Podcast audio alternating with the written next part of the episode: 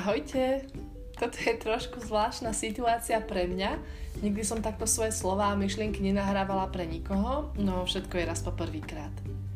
Dostala som pre mňa prekvapivo veľmi veľa otázok týkajúcich sa môjho dobrovoľníctva a celkovo môjho príbehu tuto v Etiópii. Veľmi sa teším, že to zaujalo tak veľa ľudí a som rada, že tak veľa z vás by to chcelo skúsiť.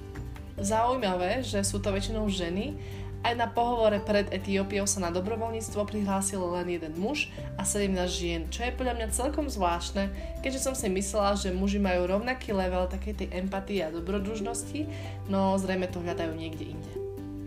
Neviem, skúste mi vy napísať, čo si o tom myslíte.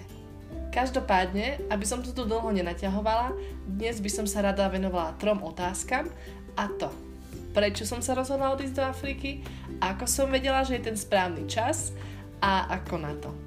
Pokúsim sa to povedať čo najkračšie, keďže môj hlas ešte nie je úplne OK po zápale pľúc, ako môžete počuť.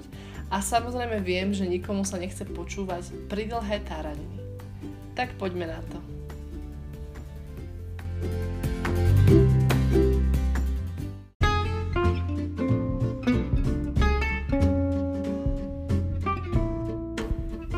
Otázka číslo 1. Prečo som sa rozhodla odísť do Afriky?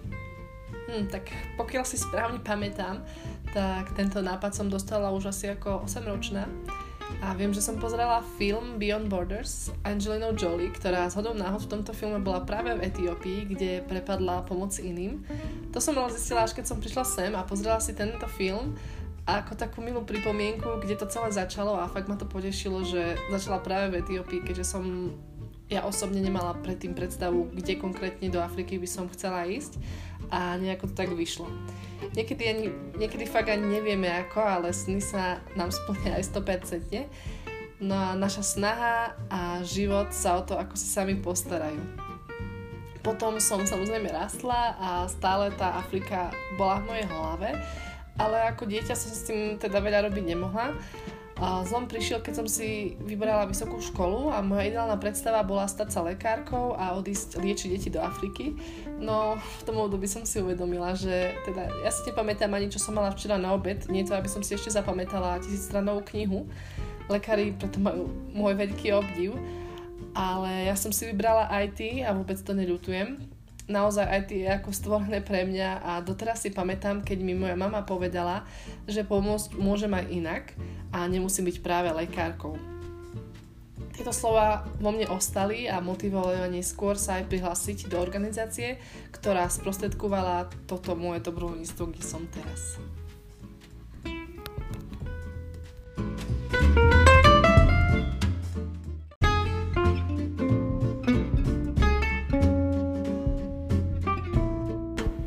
Otázka číslo 2. Ako som vedela, že je správny čas? No, ja si vždy vravím, že teraz je ten správny čas na všetko, No a toto rozhodnutie sa ale rodilo pomaly, keďže asi ako všetko v živote chce to čas uvedomiť si a dozrieť na určité veci. Približne po skončení vysokej školy som si začala plniť svoje sny tak vo väčšom, mala som viac času, peňazí, disciplíny a hlavne menej stresov. Jedným z, jedným z mojich snov bolo napríklad aj prefarbiť sa na blond, čo som si úspešne splnila. Takisto som vždy chcela skúsiť predávať v obchode či stánku. To sa mi splnilo s mojim ďalším plánom pomáhať bezdomovcom a viac ich spoznať. Keďže som pomáhala vo Vaguse v domci v Bratislave a v čase Vianoc som dostala možnosť predávať na vianočných trhoch práve v ich stánku. Pre mňa úžasná skúsenosť keďže Vianoce a Vianočné trhy milujem a môcť variť punč či predávať pagáčiky na dobrú vec bolo fakt skvelé. V neposlednom rade som sa prihlásila aj na herecký kurz, po ktorom som vždy túžila, odohrala som svoje prvé predstavenie, takisto som skúsila burlesk, no a takto postupne som sa dostala aj ku s Afrikou. Viem, že v tom období som bola dosť sklamaná aj zo vzťahov, a viem, že to bolo práve v decembri 2018, kedy som doma mame povedala, že ďalšie Vianoce budem v Afrike. V tom čase som nemala ani len podanú prihlášku na dobrovoľníctvo, no zrejme znova platili múdre slova od pána Kolela a to, že keď niečo chceš, tak celý vesmír sa spojí.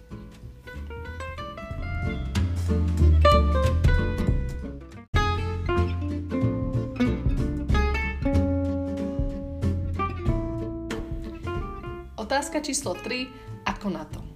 Taký menší návod som spísala aj na Instagrame a mám ho uverejnený vo výbere Stories, ale v skrátke. Google vždy vie všetko a platí to aj v tomto prípade.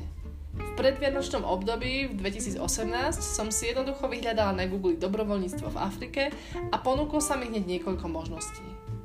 Ja som však klikla na organizáciu Dobrá novina, zapísala sa do databázy záujemcov a to bolo všetko. Neskôr, keď spustili prihlasovanie, zaslala som im životopis a motivačný list. Oba samozrejme v angličtine. Približne o mesiac ma pozvali na výberový víkend, kde sa nás stretlo viacero záujemcov. Mali sme možnosť počuť svedectva predložných dobrovoľníkov, pozrieť si pár filmov z projektov, na ktoré sme sa hlásili a samozrejme konal sa aj pohovor. Na pohovor sa vás spýtalo mnoho. Bol to jednoduchý rozhovor, ktorý trval približ, približne 15 minút, kde prebrali moju terajšiu situáciu, kde pracujem, aké mám záľuby, prečo som sa prihlásila, čo očakávam od tohto pobytu, do akej krajiny by som chcela ísť a na ako dlho. Spýtali sa ma aj jedno, dve otázky v angličtine, keďže videli, že som bola dvakrát v USA a moja angličtina bola v poriadku. Nemusíte sa ale báť, že ak nerozprávate dokonale, tak vás nezoberú. Ja tiež nehovorím dokonale, no rozumiem všetko a nemám problém hovoriť, aj keď samozrejme občas s chybami. No a to bolo celé. Počas tohto víkendu som spoznala skvelých ľudí a čakala na výsledok, ktorý som sa o 3 týždne dozvedela telefonicky.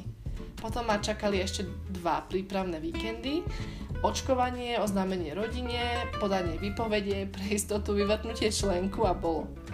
Odletela som a som tu už viac ako 5 mesiacov. Na Slovensku sú aj ďalšie organizácie, ktoré sprostredkúvajú dobrovoľníctvo a posílajú dobrovoľníkov aj do iných krajín, ako sú Etiópia, Kenia a Uganda. Skúste pozrieť Slovenskú katolickú charitu či projekty Vysokej školy svätej Alžbety.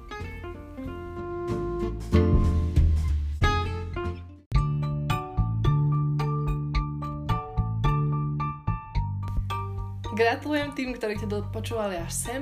Ak máte nejaké ďalšie otázky, ktoré by ste chceli, aby som zodpovedala, kľudne mi napíšte ideálne na Instagrame.